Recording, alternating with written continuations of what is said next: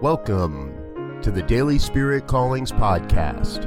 I'm your host, Robert Brzezinski, and I invite you to join me every day as we explore an affirmation, inspiration, and call to action for your life this day. And here is your Daily Spirit Calling for January 11th, 2020.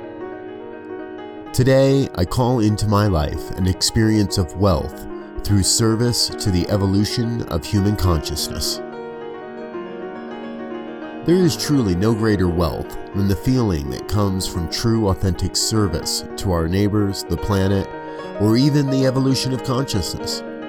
We each have a role to play in the evolution of human consciousness, and today is your day to participate fully.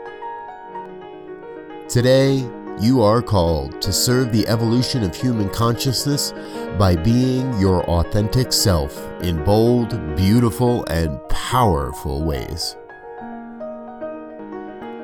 Thank you for listening to Daily Spirit Callings. If you found value in this program, please share it with your friends. Learn more about Spirit Evolving Ministries at spiritevolving.com. Until next time, peace and blessings. Go forth and prosper.